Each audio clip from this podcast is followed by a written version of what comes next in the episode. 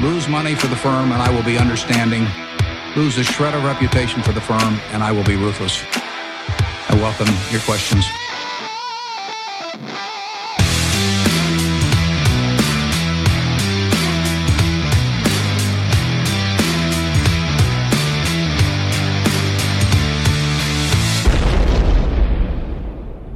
Välkomna till Kvalitetsaktiepodden. Det är jag som är Ola. Ja, och det är jag som är Klas. Eh, Det här är avsnitt nummer 28 som spelas in onsdag den 31 oktober.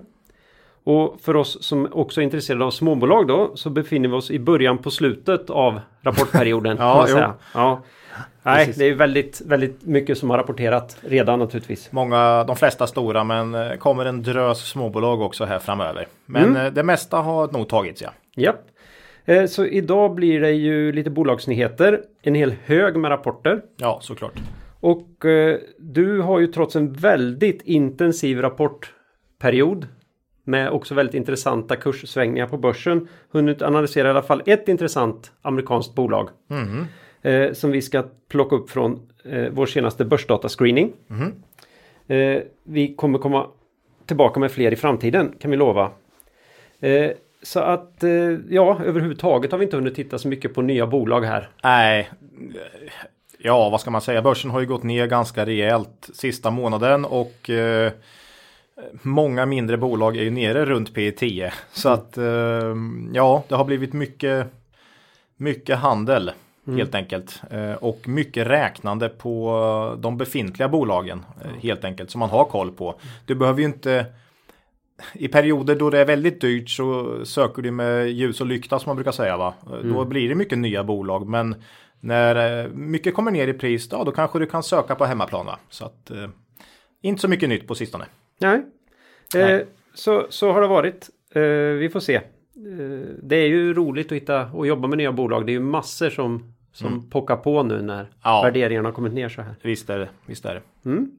Eh, vi vill ju tacka också då alla som svarar på vår citattävling får vi väl kalla det lite pretentiöst här som vi eh, spontant utlyste i senaste avsnittet. Eh, och här har vi då utsett två vinnare och först att svara med bra bevisföring var Erik Skoglund. Så han vann ju på att vara först kan man säga och, och eh, korrekt. Eh, men vi fick in ytterligare ett svar med ett inskannat original. Ja, Eh, Och med tanke på att det här är då från tidigt 1900-tal då så fick vi ytterli- omedelbart ytterligare en vinnare då i Kalle Jensen som bidrog med detta. Allt det här går att läsa på vår hemsida där man också kan se det här ut, uttaget då från den här tidningen då.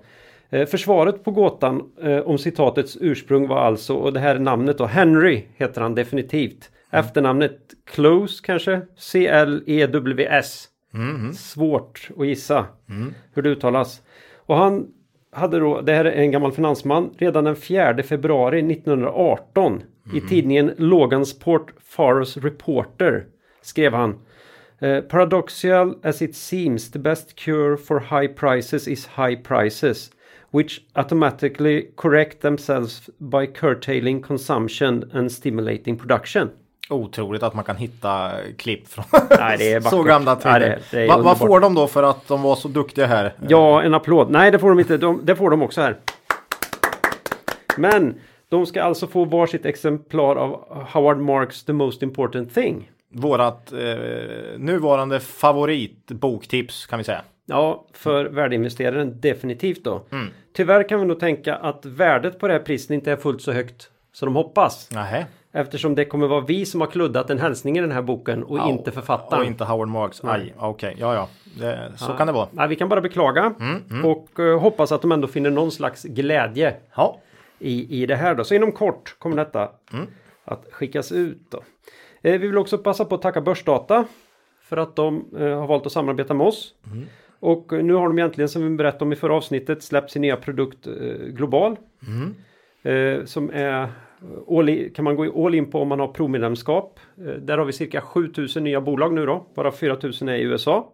Ja. Så missa inte det här och missa inte de gratismöjligheter som finns för alla att få sig en titt i alla fall på de här globala bolagen och sen kan ni fundera på om inte en, en, att testa provmedlemskapet vore något även för er.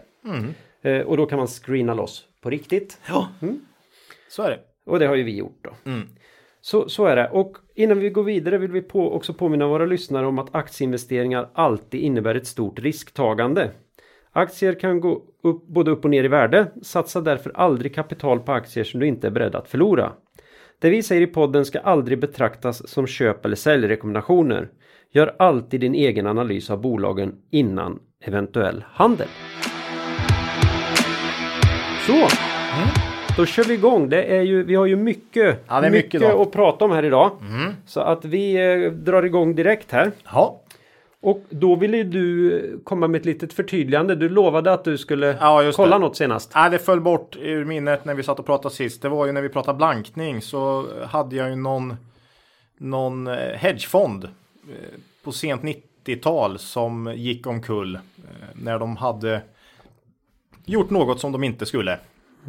Och eh, det var ju den oerhört, vad ska man säga, eh, hypade hedgefonden Long Term Capital Management eh, som gick omkull 1998. Det var det namnet som hade fallit bort och de hade ju då en makalös faktisk eh, historik de tre åren de höll på.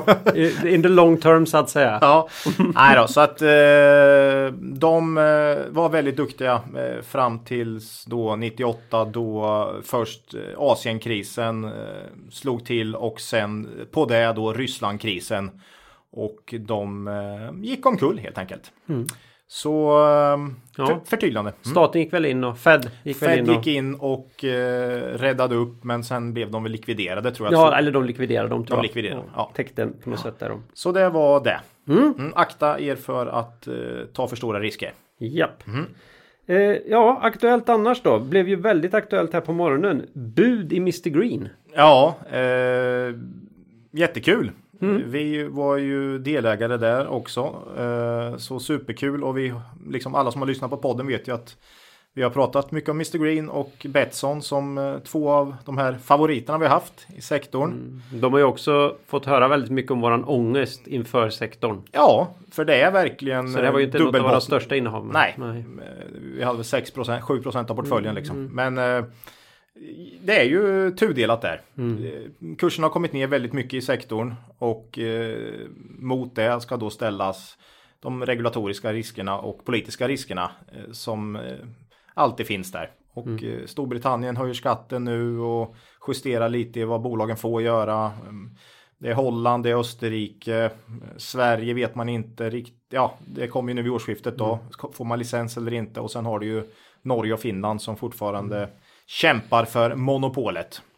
Så ehm, ja, det är svårt, men helt klart jätteintressant sektor med tanke på priserna eh, som de har blivit. Ja, vi får gratulera ägarna Mr Green. I alla fall de som har kommit in på senare tid. Ja, eh, det bli- var alltså 69 kronor där per aktie och en budpremie på ungefär 50 procent. Så att de har ju tagit i rejält här nu då, William Hill. Eh, och eh, jag tycker det känns som ett bra bud. Jag hade ungefär 63 kronor i mina Excel-ark som motiverat värde på Mr Green. Så eh, jag tror de får igenom det här.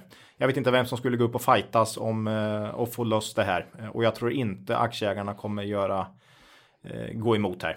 Det är tillräckligt bra premie. Till skillnad från Swedol som vi har pratat om där man inte får loss bolaget. Ska man få loss bolaget så måste man betala ordentligt. Eh, så ja, vi har sålt här under dagen. Faktiskt. Så eh, tack för det. Säger vi ja, till kursen, kursen gick ju snabbt till Ja. budnivån så att säga. Strax under i alla fall. Mm. Så är det, men pengar idag är bättre än pengar imorgon. Mm. Så är det. Det finns andra, andra glödheta bolag eh, där ute att stoppa in dem i. nu. Mm. Ja, för det är ju det som har varit här lite grann då. Det är ju turbulent där ute. Vi tänkte prata lite rapportperiod här då. Det har ju varit eh, tufft.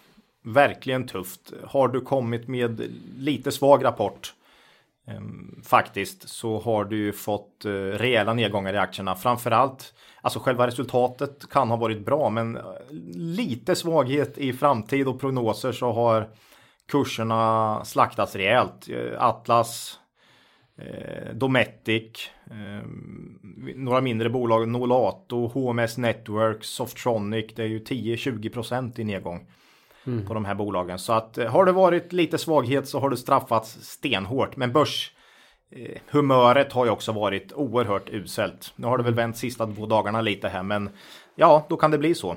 Eh, de som har kommit in med bra rapporter har ofta stått stilla faktiskt. Eh, och det är väl lite konjunkturkänsla här också eh, som har smugit sig in och en viss rädsla här.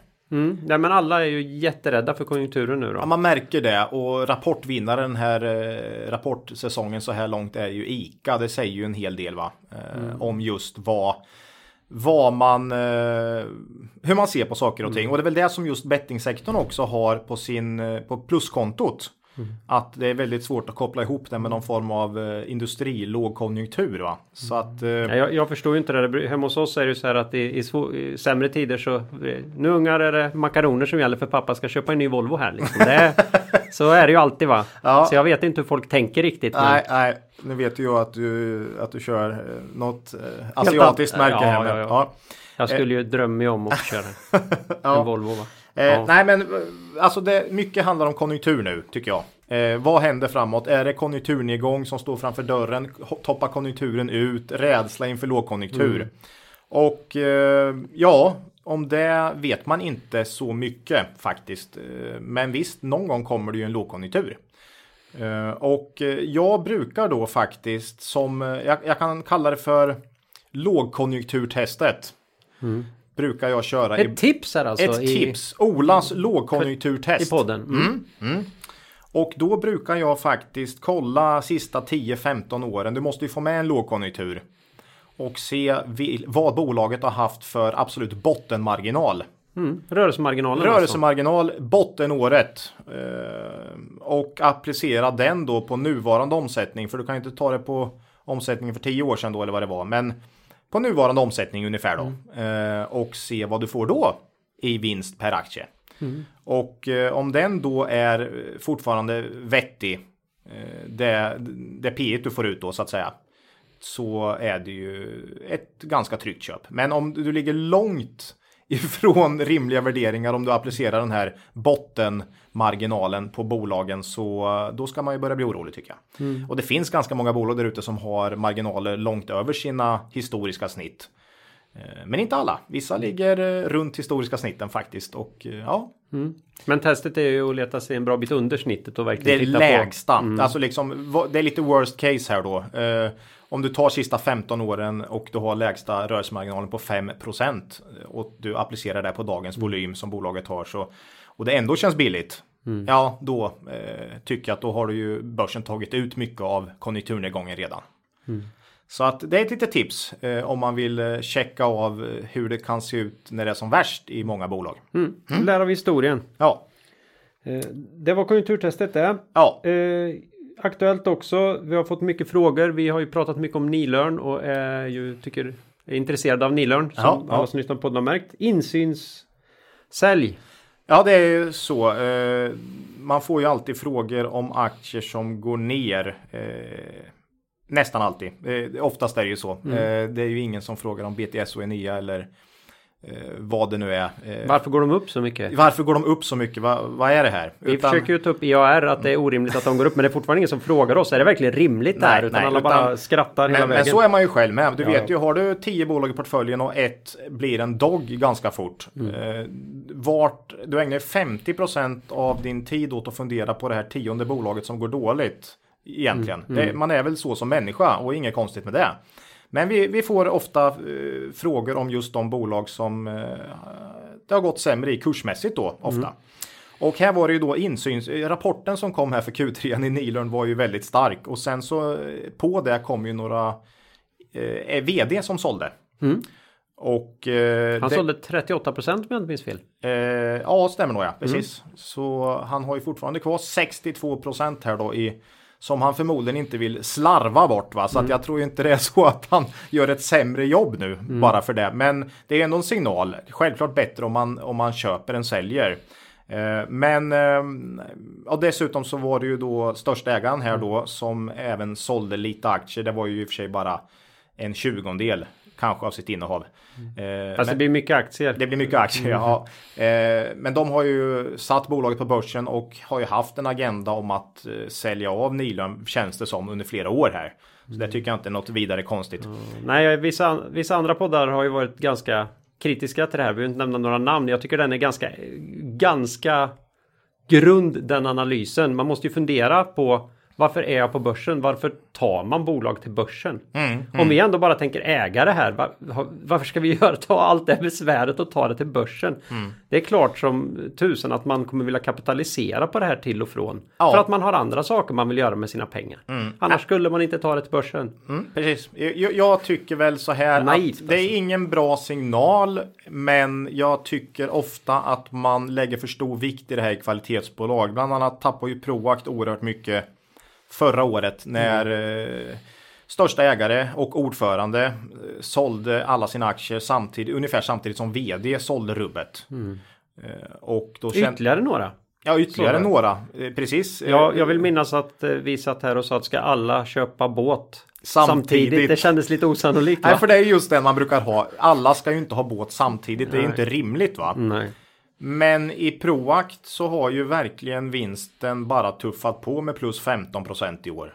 Så att, att liksom dra växeln direkt då att det ska gå, börja gå dåligt för bolaget. Den är, nej, jag, jag, tycker det, det är inte korrekt. Det är inte korrekt. Men det är, det är ingen bra signal. Men det är inte korrekt tycker jag att bara säga att nu är de bra tiderna över för bolaget. För det behöver inte alls vara en, en koppling. Kolla bara på Proact till exempel. Ja. Så eh, det jag sagt om Nilörn. Vi tycker fortfarande ett fint bolag som säkert kommer tuffa på eh, framöver också.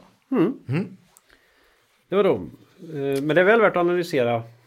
Ja, man ska hålla det? koll på in och, och dessutom tycker jag om det blir mängder med insyn som i Proact var där. Då kan man kanske börja bli lite orolig. Men inte ens där var det ju fara på taket då. Visade det sig i efterhand här. Och nu har ju insiders börjat köpa igen i Proact. Så att vi får se om det blir likadant i Nilörn. Ja, de tycker, verkar tycka det är billigt. Mm. Eh, Så är det. Ja, det var väl vad vi hade som var lite aktuellt va? Ja, nu är det ju bara rapporter Rapport. så det är ju lite aktuellt men Mm. eh, nu går vi över då till mer aktuellt direkt kopplat till de här rapporterna. Och här har, det är ju en, en, en hagelskur här med bolag som du har. Ja, jag Eh, försökte du, få du ner. Mm. är ju och, och pillar överallt nu känner jag. Det är billigt. Mm. Och då ville du börja med en uppföljning av IT-konsulterna. Vi pratade ju om dem här Ganska nyss. ganska nyss här och eh, rangordnar dem lite grann. Ja, Och hur går det för dem då Ola? ja, Ska, eh, eller ska vi säga vilka det är vi pratade om? det kan vi göra. Ja, vi hade ju Acando, Softronic, HiQ och Knowit. Mhm. Och där du då utsåg Knowit som den nya branschledaren eventuellt då. Jag, jag var tvungen att titta lite grann på vad säger de här bolagen att de gör? För Mm. vi, vi, vi säger bara att det är IT-konsulter. Vad gör de Claes? Och då, Acando, de jobbar med IT mot företagsstyrning och, och affärssystem. Så det är lite intressant att de alltså inte bara IT-konsulter utan de håller på med Företags- management säger de. Jag kallar det företagsstyrning. Då. Mhm. Softronic, de säger att de är ett IT och företagsstyrningsbolag. Jaha. Som okej. gillar att ta ett helhetsansvar för sina projekt. Och det är ju något helt annat då för, än vad HiQ gör. För de är ju ett bolag som jobbar med IT och företagsstyrning. med hjälp av högteknologiska lösningar inom kommunikation och mjukvaruutveckling. Oj, det är ju rena, det är ju rena managementkonsulter här. Alltihop här. Knowit då jobbar ju med verksamhets och systemutveckling. Okej. Och gör det bra säger de.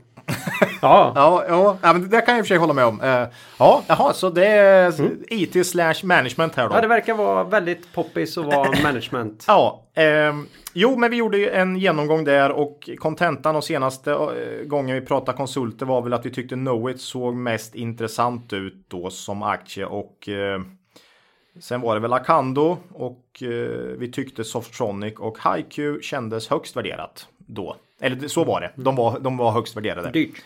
Dyrt ja. Nu har eh, de här bolagen kommit ner ganska rejält då. Framförallt Softronic och HiQ. Och Softronic gjorde det på sin rapport som var eh, ganska svag faktiskt. Eh, för om vi drar ett svep här så Softronic ökade omsättningen med 10% i Q3. Ebit eh, minus 24%. Mm. Så eh, tufft helt enkelt. Och eh, de anställda minskade med 4% så att det är svårt att se någon jätteökning av omsättning i närtiden. Eh, Men P har faktiskt gått från 20 till 14 nu. För det var ju, jag tror den tappar 20% nästan på rapportdag här. Och eh, Softronic har en historik med väldigt bra direktavkastning här och man ligger runt 5% nu. Och jag vill, det här med Softronic och Q3. Det, normalt tycker jag faktiskt, framförallt inom konsulterna, är Q3 ett lite speciellt kvartal. Det brukar vara antingen väldigt bra marginal i vissa år och vissa år kan det vara väldigt svag. Och jag vet inte vad det beror på, men det är väl förmodligen hur man kommer igång efter semestrarna, eller det har med det att göra. Och eh, kan ju tänkas att några tog en vecka ex extra semester i somras. Mm. Så man kanske inte ska lägga för stor vikt vid Q3 här. Det är väl min eh, hobbyanalys. Mm. Eh. Om, om, man nu eh, värderar bolagen här så att säga. Men är man rädd på börsen då verkar inte det spela någon roll. Nej, det, för de bara slakt. de hyvla. Mm. Eh, och Softonic var ju klart sämst här. Så att det är, de sticker ut. För tar du Akando här så ökade omsättning med 14% Ebit ökade med 16% Anställda upp 10 eh, På Akando har vi nu P15. Ungefär mm. då som Softronic. Direktavkastning 5% HiQ kom in plus 7% i omsättning. Ebit plus 4. Eh, anställda stod nästan stilla där. Man har P 17 och en direktavkastning på 5,8% ungefär. Mm. Eh, och där tror jag faktiskt på sänkt utdelning i år. Det är inte rimligt att de minskar vinsten med 10% och fortsätter höja när man ligger över eh, vinsten i utdelning. Mm. Jag, jag, jag, tror de sänker. Faktiskt. Eh, Knowit då, som vi satte som favorit sist, kom in med omsättning plus 14, ebit plus 13, vinst per aktie plus 21 faktiskt. Så bra anställda plus 10 procent. Eh, P 14 där, så nu är det ju nästan jämnt skägg här plötsligt. Istället för att Knowit handlas till P 14 om eh, Akando till 16-17 sist och de andra till P 20-21 så är det nu hyggligt jämnt skägg i värdering här runt P 15. Mm. Eh, så nu är det inte alls lika tydligt vem som är favorit här, men jag tycker nog fortsatt att Akando Knowit känns mest eh, intressanta. Eh, mm. Man ska komma ihåg också här att IT-konsulterna, om vi snackar om det här med rörelsemarginal, ligger ju över eller klart över sina historiska snittmarginaler nu. Mm. Så det är bra tider. Ehm, så man ska vara lite försiktig när man säger att en IT-konsult är billig just nu med tanke på att man ligger över snittet i marginal. Mm. Eh, viktigt att tänka på. Ja. Ehm, så ehm, ja, det är lite blandat men inga superrapporter. Softronic klart sämst. Vi får se efter Q4 vad som har hänt då. Mm. Men det är jätteintressant där. Vi väntar väl också på den här lågkonjunkturen här nu då.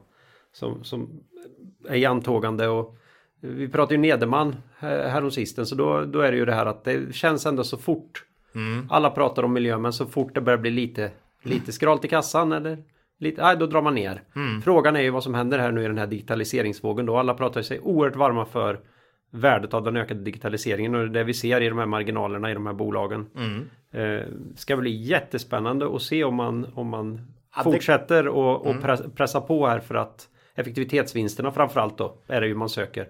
Om de, om de är så stora. Mm. Nej, för man har ju hört att folk har pratat om att det är annorlunda inom IT-konsulterna nu. Mm. För att this time is different liksom. Och eh, nästa lågkonjunktur kommer inte IT-konsulterna drabbas lika hårt. Men mm. vi, det återstår att se tycker jag. Mm. Um, ja. Delvis tror jag det kan ligga något i det. Men det, det är jätte, ja, väldigt spännande. Ja, nej men eh, lite lägre värderingar. Framförallt då Softonic och Haiku har ju tappat mycket. Så mm. att... Uh, ja, vi tittar ju på från sidan än så länge i alla fall. Det gör vi. Det, gör vi. Så är det. Mm. Det var en uh, IT-konsult uh, genomgång. Ja, uh, bra där Ola. Lite annat. Mm. Som inte här, i, godis, I godispåsen här Ja, då. vad har vi? Ja, en, en, Ons, onsdagspåsen. Onsdagspåsen. Mm. Eh, Lillördag. Mm. Eh, AQ Group har vi pratat jättemycket om och där händer det lite så då är det många som frågar oss mm, vad, vi, vad, vi, tänker om senaste eh, rapporten. Och då skulle jag ju vilja säga så här att det här är en underleverantör av diverse produkter till industrin. Mm. Så då undrar jag Ola, säljer de sopkvastar? Vet du det? Eh, jag tror faktiskt inte det. Nej, nej, nej, jag tror inte det. Nej, för om de inte gör det så har de förmodligen fått låna en nu då när de har städat upp i bolaget. är det inte så? Ja, det kanske är en sån här supersug från eh, Nederman. Så. Ja, det kan det vara också. Ja, ja. Är, nu är det rent och fint i alla fall verkar det som. Ja, nej. Eh, AQ har ju fått mycket frågor här nu sista tiden om AQ eh, med tanke på det här med Nilörn och eh, bolag som går lite sämre. Eh, mm. Får man ju ofta frågor om. Eh, och eh, här har det ju verkligen varit storstädning, precis som du sa. Mm. Men jag förstår inte riktigt eh, pratet om att det inte går bra här. För justerar man för engångskostnaderna här i Q3 så ökade omsättningen med hela 23 procent. Mm. Ebit plus 38 procent. Mm. Ehm, och det här är ju engångskostnader. Man lär ju knappast sätta ett bolag i konkurs. Det är första gången på hela under hela deras, deras tid. Va? Så att mm. eh, jag, jag, tror liksom inte det är någon åt, det är engångskostnader helt enkelt. Mm. Eh, så jättefin Q3 tycker jag om man justerar för det här. Eh, organiskt var ökningen 9% så starkt. Eh, med 9% organiskt, 10% förvärv och resten då lite valuta. Mm. Och det är ju många bolag man ser en hel del valuta nu också faktiskt då, då svenska kronan har tappat en del mot euro och dollar och så. Mm. Ehm, jag tror här att städningen är klar. Man säger bland annat att vi har lagt ner mycket arbete och stora pengar på att få i ordning i enheter som inte levererat acceptabla resultat över tid. Nu kan vi åter fokusera på att göra affärer med kunden i fokus. Mm. Så det känns som att eh, man går ut och säger att städningen är klar. Och jag tror också det, för det är de tre svagaste bolagen som man har justerat här helt enkelt. Mm. Ett har man lagt ner då helt enkelt och två har man flyttat till andra eh, enheter. enheter. Mm. Mm.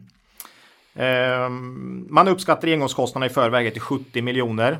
Det blev 66, tycker jag också är snyggt. Det är ofta man ser att när väl eh, rapporten kommer så är engångsposterna lite större än vad man har flaggat för. Men eh, det kom ändå in lite under här då. Mm. Eh, de två förvärven man gjorde innan sommaren här har börjat väldigt bra, säger man. Q4 tror jag har eh, jättebra förutsättningar för att bli ett fint kvartal. Eh, och det är ju i så fall liksom en, en vändning för mm. AQ. Eh, och framförallt om man jämför med förra årets Q4 kan det bli väldigt bra. För Q4 förra året var inget jättebra kvartal helt enkelt. Det var då problemen började helt enkelt mm. för AQ. Så, Lite så att tomten var full. Tomten var full. Ja, men, mm. Och det är ofta så där. Det, man tror att allt ska vara quick, quick fix, men det tar ofta ett år mm. att städa ut. Och nu är det ett år. Mm. Så att jag tror faktiskt att det är så. Och eh, kollar man då eh, vad AQ kan mäkta med nästa år så tror jag faktiskt att man handlas till cirka P10 nu. Mm. Och det är lågt för AQ som har en väldigt bra historik, ligger på midcap och ja, är välskött helt enkelt. Ehm, eh, P10 då, då sätter jag en rörelsemarginal på cirka 6% Vi pratar om det här med lågkonjunkturtestet då va. Mm. Eh, jag sätter en rörelsemarginal på 6% och det är ju liksom en procentenhet under bolagets historiska snitt då.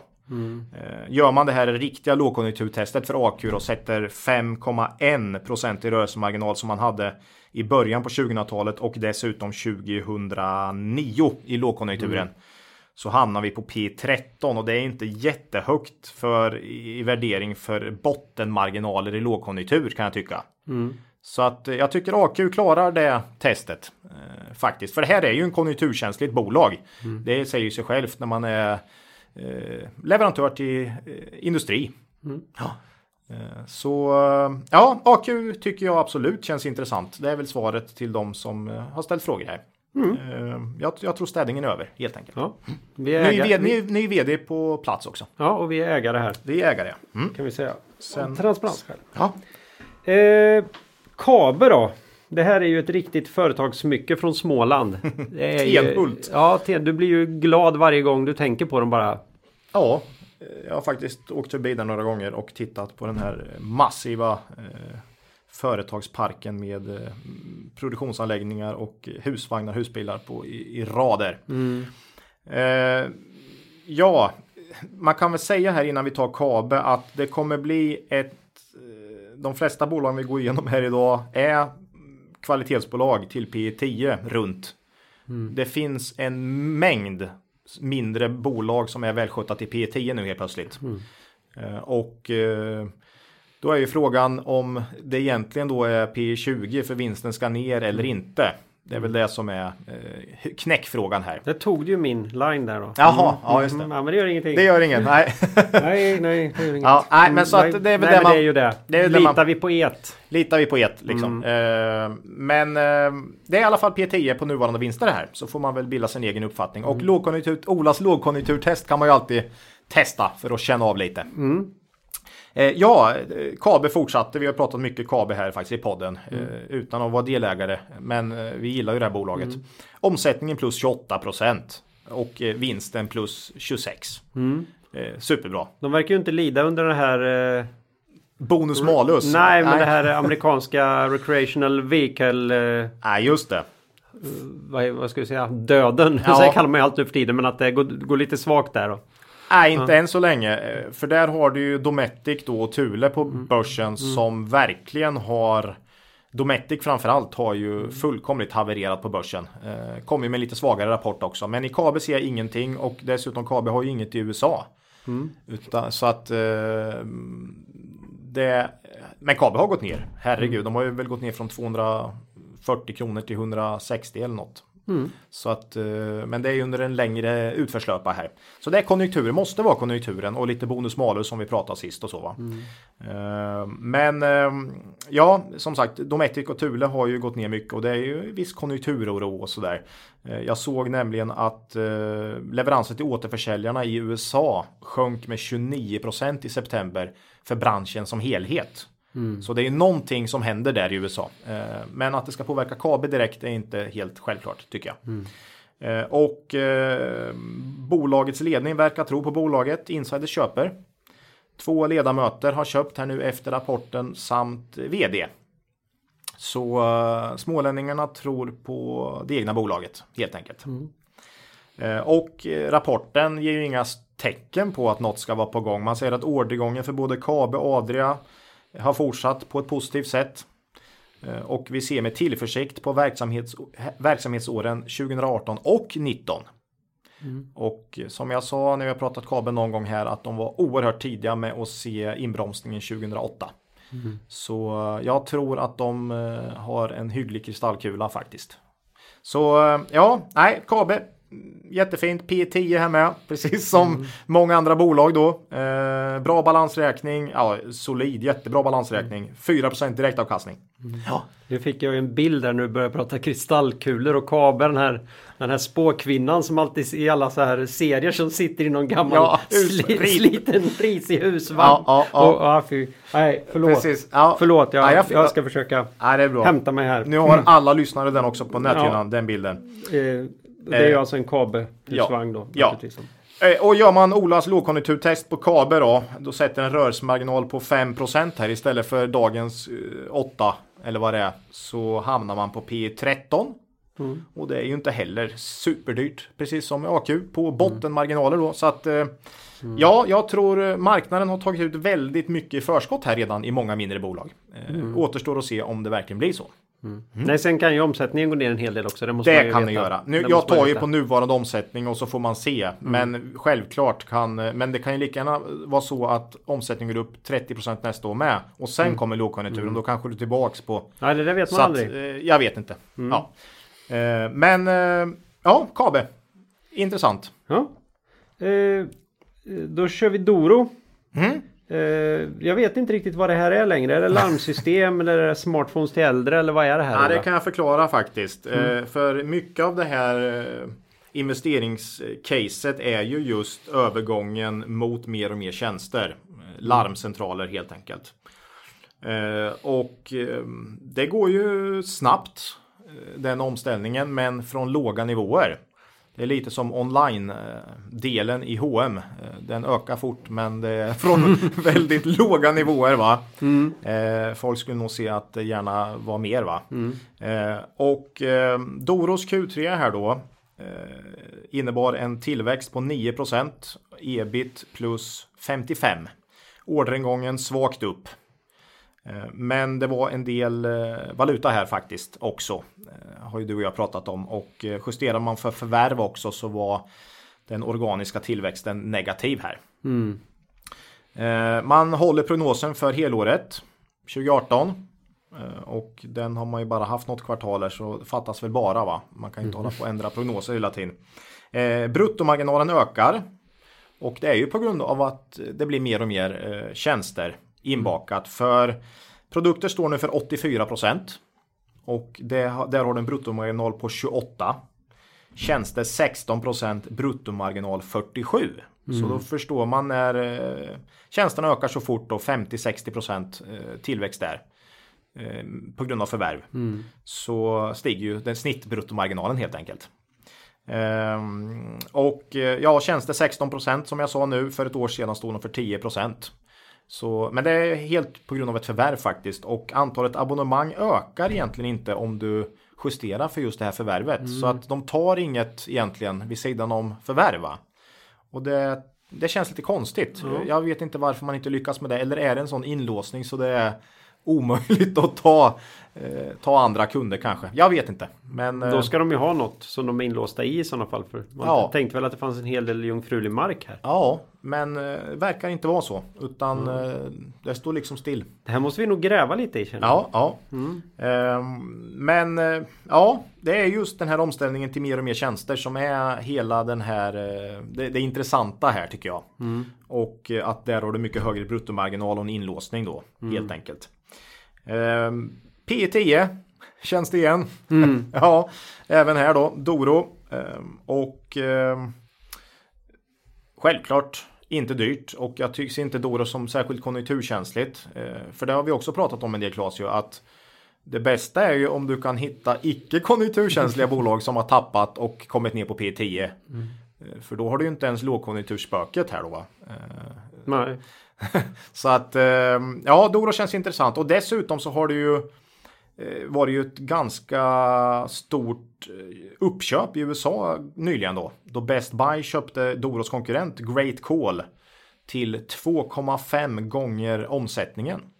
Och Doro värderas alltså till 0,5 så motsvarande bud det är liksom fem gånger eh, Doros pris här. Så att Ja, känns intressant. Eh, Ja, man skulle gärna vilja att den här omställningen till tjänster gick fortare. Det är lite som H&M där. Eh, Men eh, ja, håll koll på Doro. Mm, du, du vill ha mer recurring revenue så att säga? Ja, ja, för telefonerna går ju inte superbra. Nej. Det, är, det växer inte särskilt mycket och hela marknaden, det är inte bara Doro som har problem. Utan hela telefonmarknaden har faktiskt eh, eh, har det tufft nu. Ja. Eh, Doro. Eh, en annan poddfavorit här då. Eh, som vi pratar mycket om. Swedol. Ja, Eh, det här är ju verktyg och arbetskläder till proffs från proffs. Ja, man får väl nästan be om ursäkt här. Vi tar Swedol igen. Men det är många som undrar om det och vi har pratat mycket om det här bolaget liksom. Eh, så känner nästan att man måste följa upp på det. Eh, ja. Riv av plåstret bara. Riv av posten. Ja, Ja, vad säger vi då? Det är ju ännu ett av de här kvalitetsbolagen till P10 då. kan man väl börja med. Eh, här ökade omsättningen med 4% i Q3 organiskt då och ebit plus 10, vinst per aktie plus 17%. Man pratar om lite svagare marknad i Sverige. Och eh, det har väl med eh, viss byggkonjunktur och så att göra. Sve- Swedol har ju ändå 30% mot byggsektorn. Eh, man har 6% i tillväxt i år då hittills och det är ju rent organiskt, inga förvärv. Däremot så har man ju pratat mycket om förvärv eh, i Swedol, men eh, vi har varit väldigt fundersamma varför det inte har kommit något. För det började man göra redan för ett år sedan. men det har liksom inte hänt något. Va? Och man har ju en historik av massor med bra Ja, förvärv. ja, Grolls då bland annat med eh, Björnkläder var ju ett jättefint förvärv som man gjorde. Men nu har det faktiskt kommit två mindre här då. I Finland på kort tid. Eh, dock bara 4% då eh, tillför det här i omsättning. Men ändå eh, faktiskt. Och man pratar nu i rapporten här, man har verkligen höjt tonläget vad gäller förvärv framåt här. Man säger att vi bedömer även att det finns rimligt prissatta bolag på våra olika geografiska marknader med potential att passa väl in i koncernen och vi har identifierat ett flertal intressanta förvärvskandidater.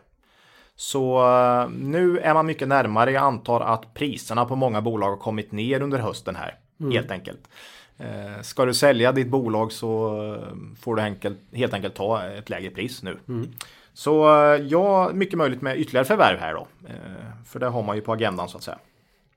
Jag tror man kan växa med 10% 2019. Inklusive förvärv då. Eh, om det inte kommer något jätteförvärv här som Grolls då som det var ju 50% nästan av omsättningen där ökar. Men, eh, jag tror fort, fortsatt att förvärven inte kommer komma i Sverige. Utan man vill precis som jag sagt tidigare i poddarna här, att man vill, eh, man vill sprida den geografiska risken helt enkelt. Mm. Kanske Finland, kanske Baltikum. Eh, vinst per aktie handlar då runt 3,20 kanske med en något lägre rörelsemarginal jämfört med i år då. Eh, som jag skissar på, lite mm. lägre än i år. Och eh, då är det P 9,5 någonting, strax under 10. Och det är ju såklart också jättebilligt, precis som de andra bolagen här. Eh, för det här bolaget. Jättefint. Och Swedol om man jämför med de andra bolagen vi har pratat om här eh, hittills så har ju Swedol den bästa tillväxthistoriken. Eh, med över 15% i årlig tillväxt oavsett om du kollar på 15, 10 eller 5 år. Mm. Eh, och tillväxtmålet är just 15% per år. Så att här får du ett tillväxtbolag till P 9,5. Eh, oerhört billigt. Eh, jag får mot motiverat värde i Swedol till 45 kronor och det har jag sagt tidigare. Och eh, det var därför vi inte släppte våra aktier när Nordstjärnan, Nordstjärnan la sitt bud på 32 kronor då. Mm. Eh, det ironiska nu är ju då att aktien står i 30 kronor och har faktiskt tappat då 2 kronor från det här senaste budet. Ja, och vart ännu längre ner med. Vart ännu längre ner, precis. Och eh, ja, vi får väl se vad Nordstjärnan, är de nöjda med sina 70 procent? Eller mm. kommer det ett nytt bud på 32 om aktien går ner till 25? Då behöver de inte lägga sockra kanske. Mm. Det skulle ju vara ett allmänt börsras här då och någon vill sälja va. Mm. Eh, eller kommer det en höjning? Man får dock inte höja budet eh, under nio månader tror jag. Antingen efter när man la det förra eller när det förra gick ut. Jag vet inte riktigt. Men det är mm. någon gång efter årsskiftet här. Mm. Så eh, vi får väl se. Men Svedol är ju väldigt lågt värderat för... Ja, det börjar bli ett utdelningscase. Ja, det har det ju aldrig varit, men nu är det väl uppe på 4% nästan i direktavkastning här plötsligt. Med tanke på att... Eh, jätteförvärvsdrivet. Ja, ja de, de, delar ut 30% av vinsten mm. och ändå har du då 4% direktavkastning. Va? Mm. Så um, ja, vi får se. Svedol. Uh, intressant kvalitetsbolag. Mm. Vi gillar det, vi äger det. Vi sitter kvar där och mm. tittar lugnt på. Mm. Mm. Eh, kommer ett annat sånt här eh, lite poppisbolag då som har varit lite dyrt ett tag kan man säga. Mm. Och, kombinerar eh, Nolato. Mm. Nämnde de ju innan också här. Det här är ju plastdetaljer till alla tillfällen i livet kan man säga. Mm.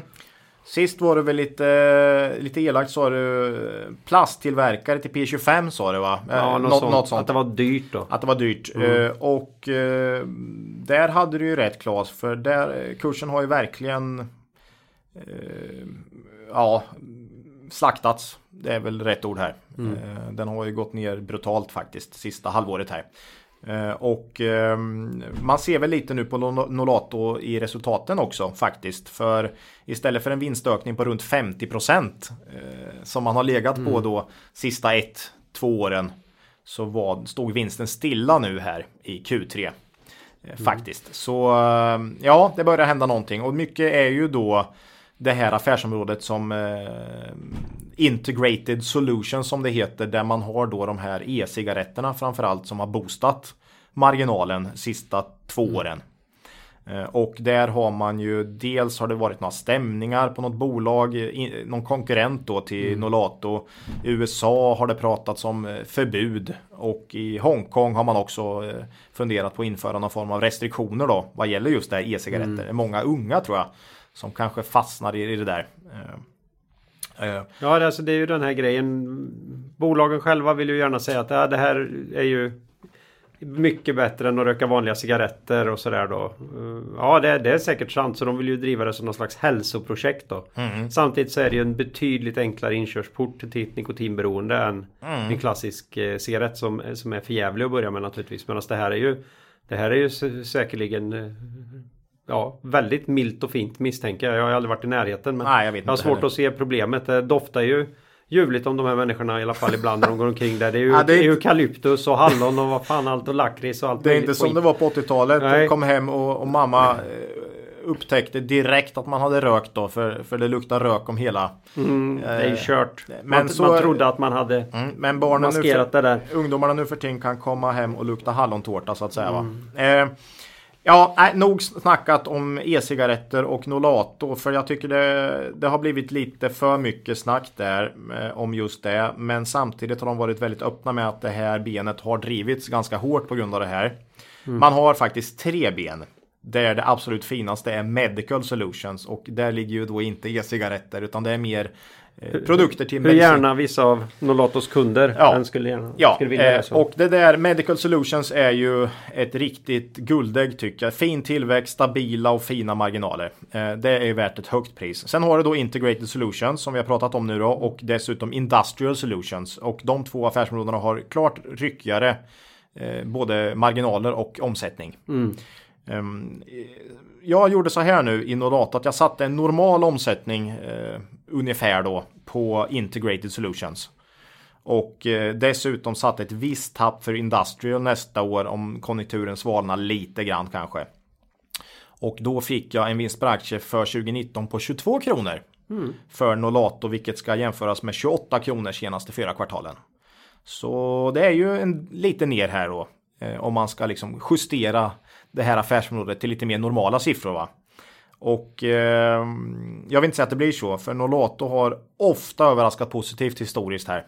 Eh, jag är oerhört imponerad av det här bolaget. Men eh, tror vi på 22 kronor här så är det P20. Så att trots raset så kan det vara, fortfarande vara ganska högt värderat då. Eh, Vi får återstå, det återstår att se här. Det är ett väldigt fint bolag, bra balansräkning, bra företagsledning och direktavkastningen är nu uppe på runt 3% Insiders har förstås eh, köpt här då i nedgången. Så eh, ja, vi får se. Jag tycker bolaget, det känns fortfarande för dyrt för mig, men eh, börjar bli, eh, komma upp på radarn igen. Ja. Eh, Nolato alltså. Mm. Eh, kommer säkerligen återkomma då. Eh, sen så har vi lite rapporter här från Spel om pengar.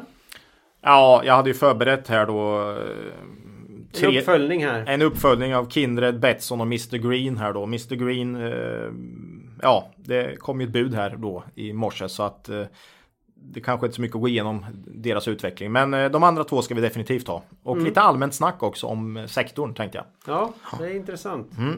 Ja, eh, vilken ordning vill du hugga här? Ja, vi kan ta Kindred, den pratade vi om sist här vet jag. Så att, eh, Mm, det är mera känt som Unibet. ja, det är deras Om du största. tittar på TV och störs av reklam.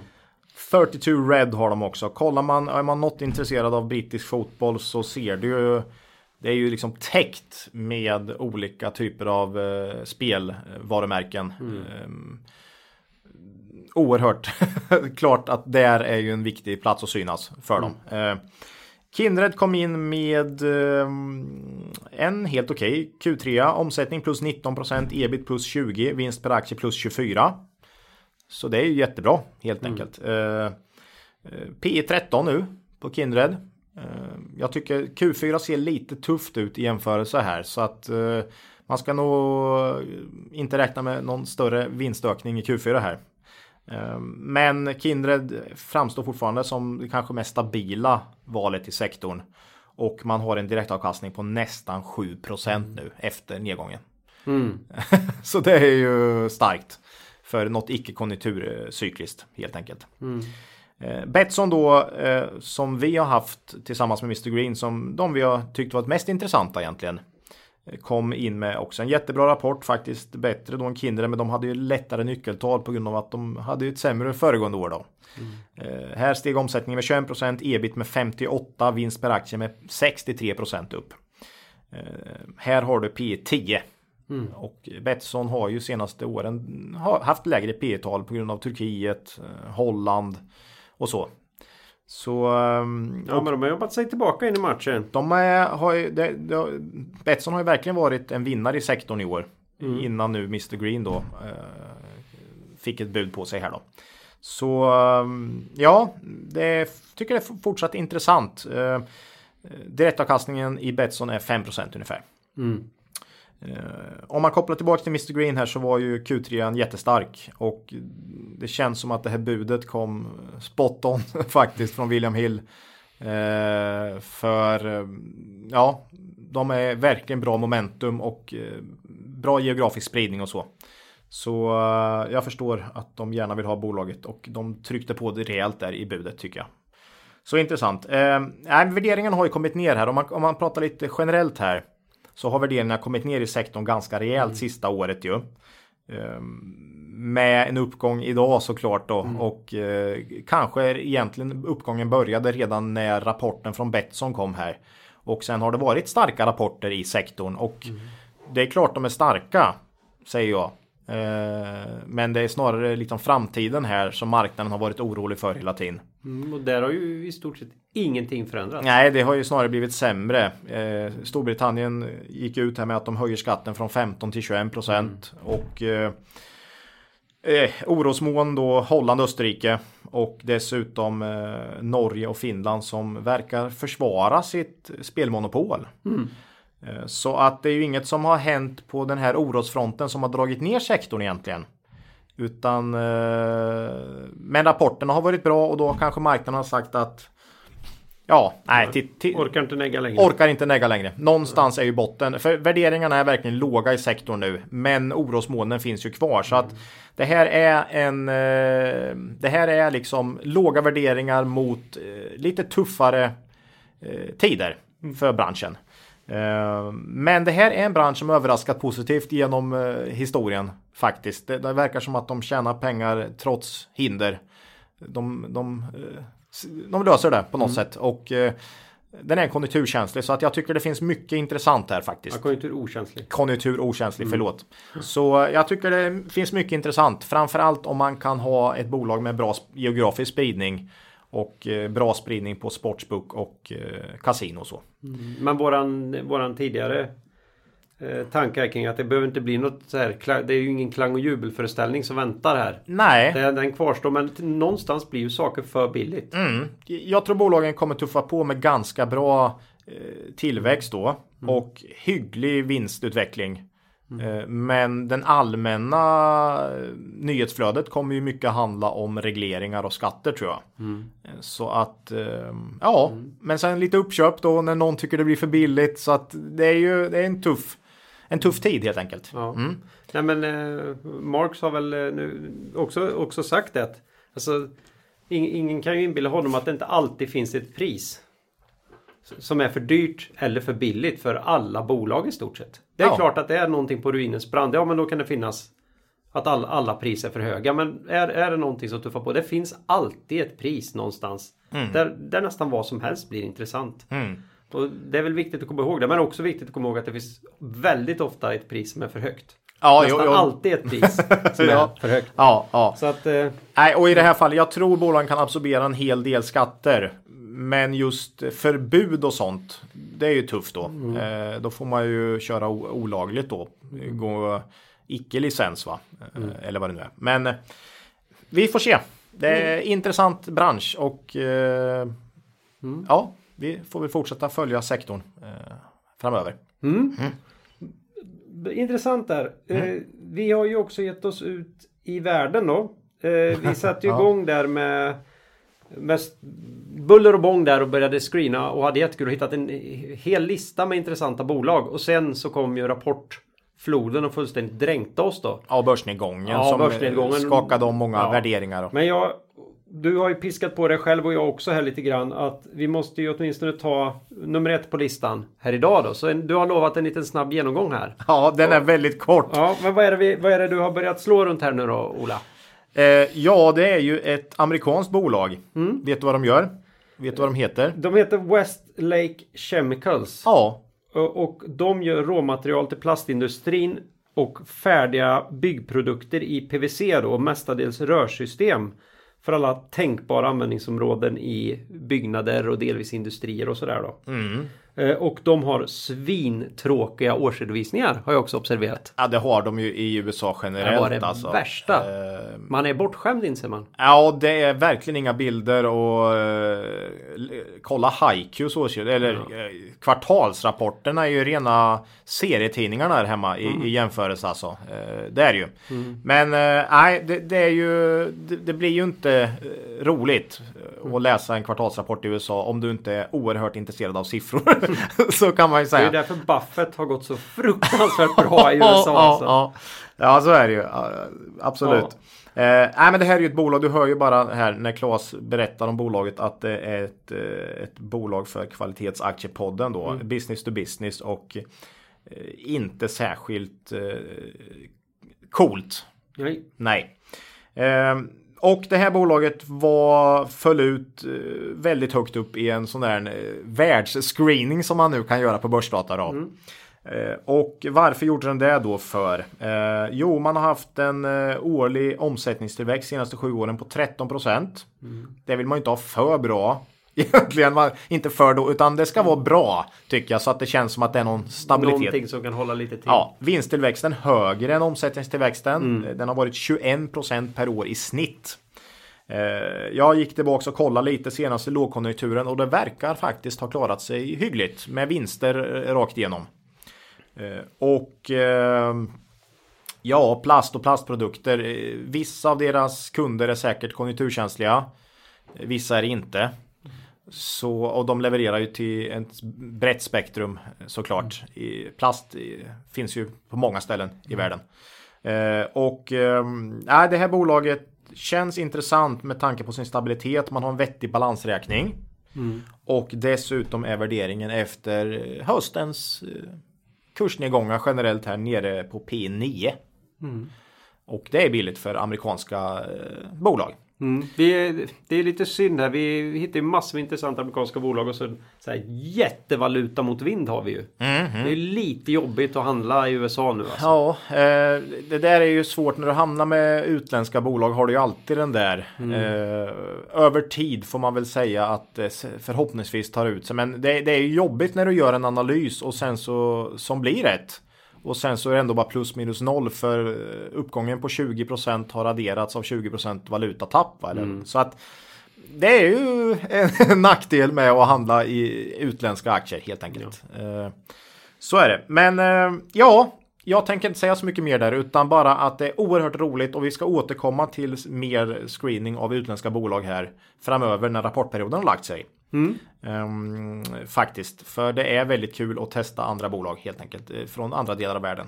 Ja, vi, vi, vi söker ju ibland med ljus och lykta efter uh, redovisningar på något språk vi klarar av att hantera. Ja. Google Translate tar oss ju inte alltid hela vägen kan man säga. Nej, nej. vi, vi, skulle behöva börja. Holländska är inte lätt alltså. Nej, det, det... Min franska är inte ja, bra. Den är alltså. svag.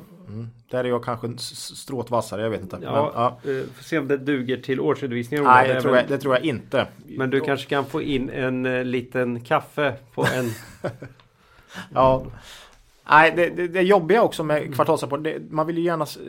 Det är mycket nyanser. Mm. Uh, och marknaden tolkar ju nyanser. Jag var inne på något konfkål här med något bolag för någon vecka sedan och det var liksom, ja, jag ser här att du har ändrat eh, svagt till vagt i ditt eh, vd-ord eller vad det nu var. Mm. Det är oerhört små nyanser. Alltså det ifrågasätts då. Mm. Så vdn i sitt vd-ord får ju vara oerhört försiktig. Mm. Men tänk dig då om det är holländska eller franska och du inte är jättebra på Det är omöjligt att snappa upp dem då. Mm. Om Så, de nu faktiskt menar någonting med det där. Och det ska man ju också. In, det är ju också människor det här ja, och framförallt om det inte är skrivet. Om de säger något på eh, ett konf-call. Så man kan ju säga olika, alltså men, man är ju inte perfekt som människa va. Så att eh, ja. Det, det, är väl, det. är väl, den här podden då som är undantaget där vi aldrig någonsin skulle ja. snubbla. Snubbla på orden. orden i, ja, i något som helst sammanhang. Nej men West, ja, Westlake, eh, Chemical, Chemicals, eller Chemical. Är, mm. Chemicals är ju jätteintressant. Mm. Det ska vi titta vidare på. Ja. Framöver och jag ska försöka jobba med mig själv i, i det här att läsa torra årsredovisningar. Mm, mm. Det är Kanske till och med kan bli ett nyårslöfte här lite längre fram. Ja. Eh, så är det med det. Eh, det var faktiskt alla bolag.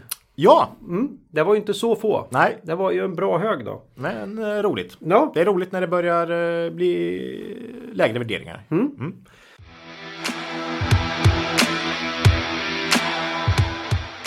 Så då hoppar vi raskt vidare då in på eh, lyssnarfrågan. Ja, den kom väl igår va? Jag har fått på mejlen här då. Mm. Och då är, är, frågan ungefär så här. Eh, är inte goodwill ett ganska missvisande begrepp? I balansräkningen. Låter som något bra men är väl oftast gamla synder. Mm.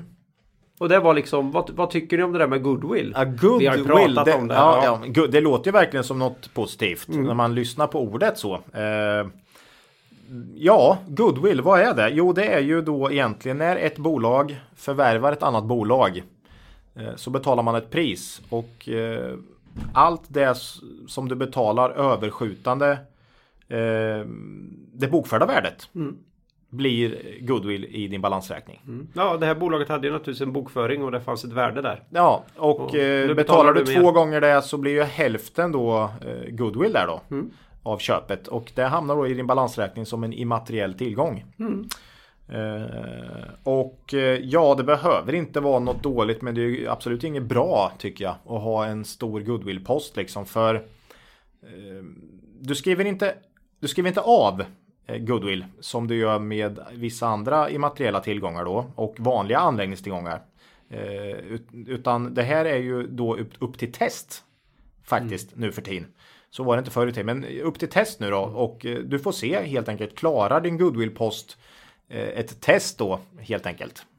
Ett nedskrivningstest och eh, gör den inte det så får du skriva ner och det ser man ju ibland eh, bolag med stora goodwill-poster som eh, behöver skrivas ner. Och det är ju såklart eh, mest eh, störst risk i bolag som inte är särskilt bra på att förvärva då eh, och betala för mycket helt enkelt. Så eh, ja, svar på frågan. Nej, goodwill är inget positivt som det låter. Det är ju eh, kan vara en tickande bomb i en balansräkning faktiskt. Eh, Men behöver inte vara någon eh, större fara heller. Vi, vi kollar ju alltid hur stor andel goodwill. Mm, det är av, av liksom tillgångarna, hur stor är goodwill? Eh, är ju viktigt. Liksom. Eh, och i vissa fall består ju tillgångssidan i stort sett bara av immateriella tillgångar egentligen. Eh, och eh, ja, Nej men se upp med det, absolut. Eh, håll koll på goodwill så att det inte eh, blir för stort helt enkelt i bolaget. Eh, Och det, det drabbar ju aldrig bolag som inte förvärvar. Eh, utan det är ju just de som har stora, eh, det är på agendan helt enkelt. Mm. Ja, det, går, det går att skapa sig lite goodwill via immateriella, eh, immateriella tillgångar också på något sätt. Men det, det absolut vanligaste är ju att Du, du, Du du, samlar, köper dig på, goodwill. du samlar på dig goodwill genom förvärven som kommer år efter år. Då. Mm. Eh, nej, så vi, vi är ju inte jättefans av, av det, men det finns där och Ja. den kan vara oerhört värdefull om du har gjort ett jättebra köp. Så Ja, liksom, förvärv är ju ett jättebra sätt om du är bra på det att eh, öka bolagets eh, vinst per aktie. Mm. Så ja, så är det. vi kanske egentligen tyckte om det gamla systemet där man helt enkelt skrev av det rakt på Ja. 20 år. Ja, kanske, kanske. Eh, Då blev man av med skiten efter Ja. I alla fall slapp man fundera på det. Ja, och det kommer med då i resultaträkningen Mm. tydligare eh, faktiskt. Eh, men det är våran personliga åsikt. Ja, ja. Som allt annat. Ja, Mm. det var lite om goodwill. Mhm. Eh, citatet då. Ett litet specialcitat här. Vi återkopplar till eh, Howard Marks här då. Han har i, eh, i sin bok eh, The Most Important Thing skrivit om den effektiva marknadsteorin. Och på engelska är ju det då The Efficient Market eh, Hypothesis. Blir det väl? Hypothesis. Eh, den effektiva marknadshypotesen. Då säger han When I speak of this theory I also use the word efficient. But I mean it in the sense of speedy, quick to incorporate information, not right. Och det här är ju jätteintressant och för det är två delar i det där. Det ena är ju att det finns fortfarande de som går omkring och tror på den perfekta marknads... Eh, eller den effektiva marknadsteorin. Eh, och jag vet inte, det kanske vi kan ta sen, men det är ju nys att, att det alltid skulle gå hela vägen så att alla aktier alltid är korrekt prissatta. Eh, Jag vet inte ens varför man ska behöva bemöta det, för det är så dumt. Så att, eh, men det säger han. Men det, an, det andra han säger som många inte har förstått, som är det viktiga, det är ju att tro inte att inte marknaden vet allt du vet. Nej. Exakt. Det är två delar i det här så- där han säger. Eh, först och främst då, låt dig inte luras och tro att du vet något som marknaden inte vet. Eh, ja, då ska det vara väldigt, väldigt små bolag och marknaden ska mer eller mindre strunta i informationen då. Eh, men eh, annars så vet åtminstone tillräckligt många vet för att det ska sätt, liksom, för, för att informationen ska på något sätt avspeglas va? i priset. Men andra delen av det här då. Eh, Mr Market är ju såklart manodepressiv och inte klockren på att få in all eh, att värdesätta rätt då all information. Det, det är ju inte så liksom. Det är ingen som kan säga att raset på 50% 2008 var rätt när börsen gick upp 100% året efter va? Är det rimligt? Är det, är, är det rätt då? Nej, det kan man väl knappast tycka liksom. Eh, och nej, jag, jag tycker det här är oerhört viktigt citat faktiskt. Eh, Anhängarna av det här säger ju att, men över tid över till, ja. blir det rätt Ja. här. Nej, men roligt. eh, information finns direkt och till alla. Mm. Och där är marknaden effektiv. Men värderingarna och eh, värdet av informationen är inte alltid lätt för marknanen att få in korrekt. Mm. Så det är två olika saker. Ja. Så det är väl så man kan Nej, dissekera. så, och, och, och känner man att man sitter på information som man eh, vet att herregud, det här kommer ju avspegla sig i resultatet för det här bolaget och det är bara jag som vet det. Mm. Då är man insider. och då ska man inte Nej, nej, agera nej. på den informationen. Då. Ja. Nej, det är, nej, men det här är lite viktigt. Jag tycker man stöter på det väldigt, eh, väldigt ofta. Att man tror att man har, Hittat något. ja, man har hittat något. Eller att ja, det här bolaget har ju en eh, potential som eh, marknaden helt har missat. Det, Mm. det är, jag, jag, jag ska vara väldigt små bolag i så fall. Mm. Eh, annars så finns allt med. All information finns där ute hos tillräckligt många. Mm. Men sen prissätta den rätt är en annan sak. Mm. Och vet vad man ska göra med den informationen. Ja, Det är, det är nästa steg. Det är second level thinking och det, Det skriver han mycket om. Men om den, i sin bok. det var ju två lyckliga vinnare här som skulle få varsitt ex Ja, av den så där. de kan gräva i det här ordentligt. Mm. Mm. Kul! Så det blir roligt, roligt för dem. Mm. Eh, så, så är det. Och eh, ja, vi har ju överlevt här ännu ett avsnitt Ola. Ja, över timmen idag med ser det ut som. Ja, Ja, Mm. misstänker det. Och det är dags att tänka på refrängen. Nästa avsnitt eh, kommer, eh, vad blir det nu då? Det blir eh, Om två veckor. om två veckor. Det blir den torsdag den 15 november blir det. Mm. Och då blir det några bolagsrapporter till naturligtvis. Mm. För det kommer regna in några stycken till. Och sen tänkte vi faktiskt ta något eller några önskebolag från våra lyssnare igen. Kul! Ja, det har ju varit populärt när vi har gjort det. Så då provar vi. Ja, Fjäska lite. Mm. Eh, Och då kan man gärna mejla oss då på adressen kontaktet.kvalitetsaktiepodden.se Eller så kan man ju försöka skicka in någonting på Twitter. Eller på vår hemsida kan man kommentera någonting så ser vi, så ser vi det. Till exempel det här avsnittet då. Så slutligen Ola, har du något makro värt att ta upp idag? Nej, har jag egentligen inte. Nej, teknisk analys, något? Nej, håller inte på med sånt mycket. Mm. Men du kanske har något? Nej, inte egentligen. Men Nej, nej. Jag, jag har ju funderat på det här med GDPR rätt mycket. Och, No. och då har jag haft någon fundering på, skulle det möjligtvis kunna ha någon inverkan då på, på TA? Mhm. Mm. Eh, Och där har jag kommit fram till en slutsats faktiskt. Okej, låt höra. Ingen som helst inverkan.